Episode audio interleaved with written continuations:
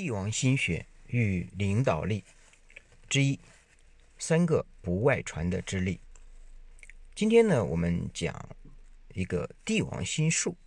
那可能大家也会听过帝王心术、帝王之术、帝王术、帝王心学。那这些呢，相对都是属于古代的东西。那对我们今天的指导意义呢，相对就有点给时代脱节。我们今天讲的帝王心学呢，主要是结合现代，借鉴古代帝王用的东西，然后为现代所用。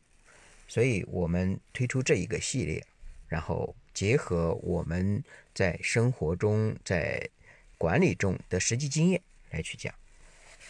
今天我们讲三个不外传之力。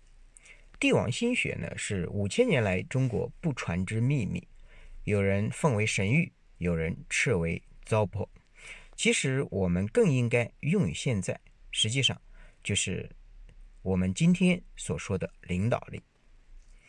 今天讲帝王心学的三个不外传之力呢，其实就是领导力。领导力分为3种，第一，君权神授。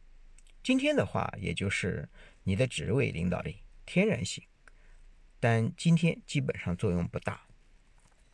第二个呢，就是交易领导力，比如说你通过激励、奖罚、吃饭、喝酒等方式形成的影响力，那这就是交易领导力。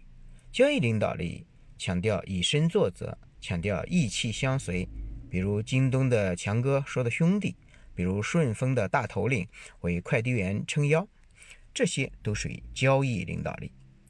在目前还是很有用的，但它相对于中低层比较有用。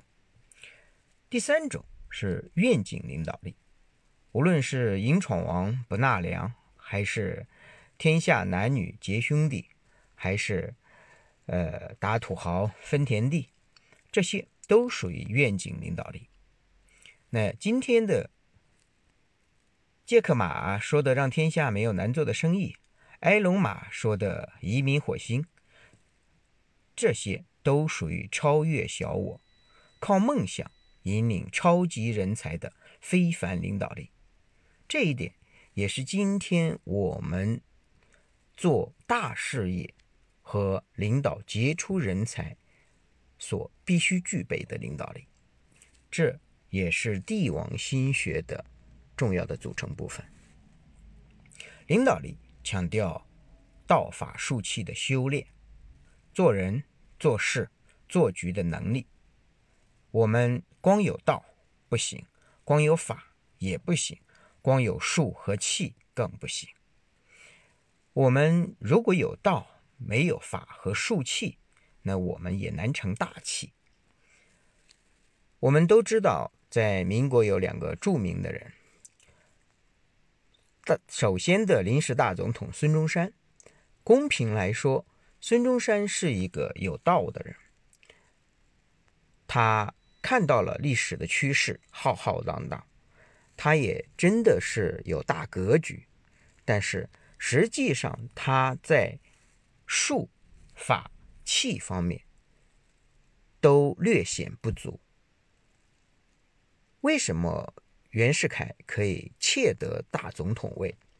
实际上袁世凯是属于一直在实战中历练的人，这个人的术、器和法都是非常厉害的，只是他在道的层面缺少对历史大势的把握，缺少对更高的自我的评估，然后让小我占据了心灵。如果当年袁大总统没有最后的称帝，恐怕今天他就是中国的华盛顿。领导力就是强调道法术器的修炼，做事、做人、做局的能力，这些其实都是一个帝王应该具备的。对今天就是我们各级做领导的人所应该具备的，无论我们是在商业还是政治，还是企事业单位，我们如果做领导，我们就要有帝王心学之术。今天我们就讲到这里，明天讲人类只有的6个段位，看看你在哪个段位。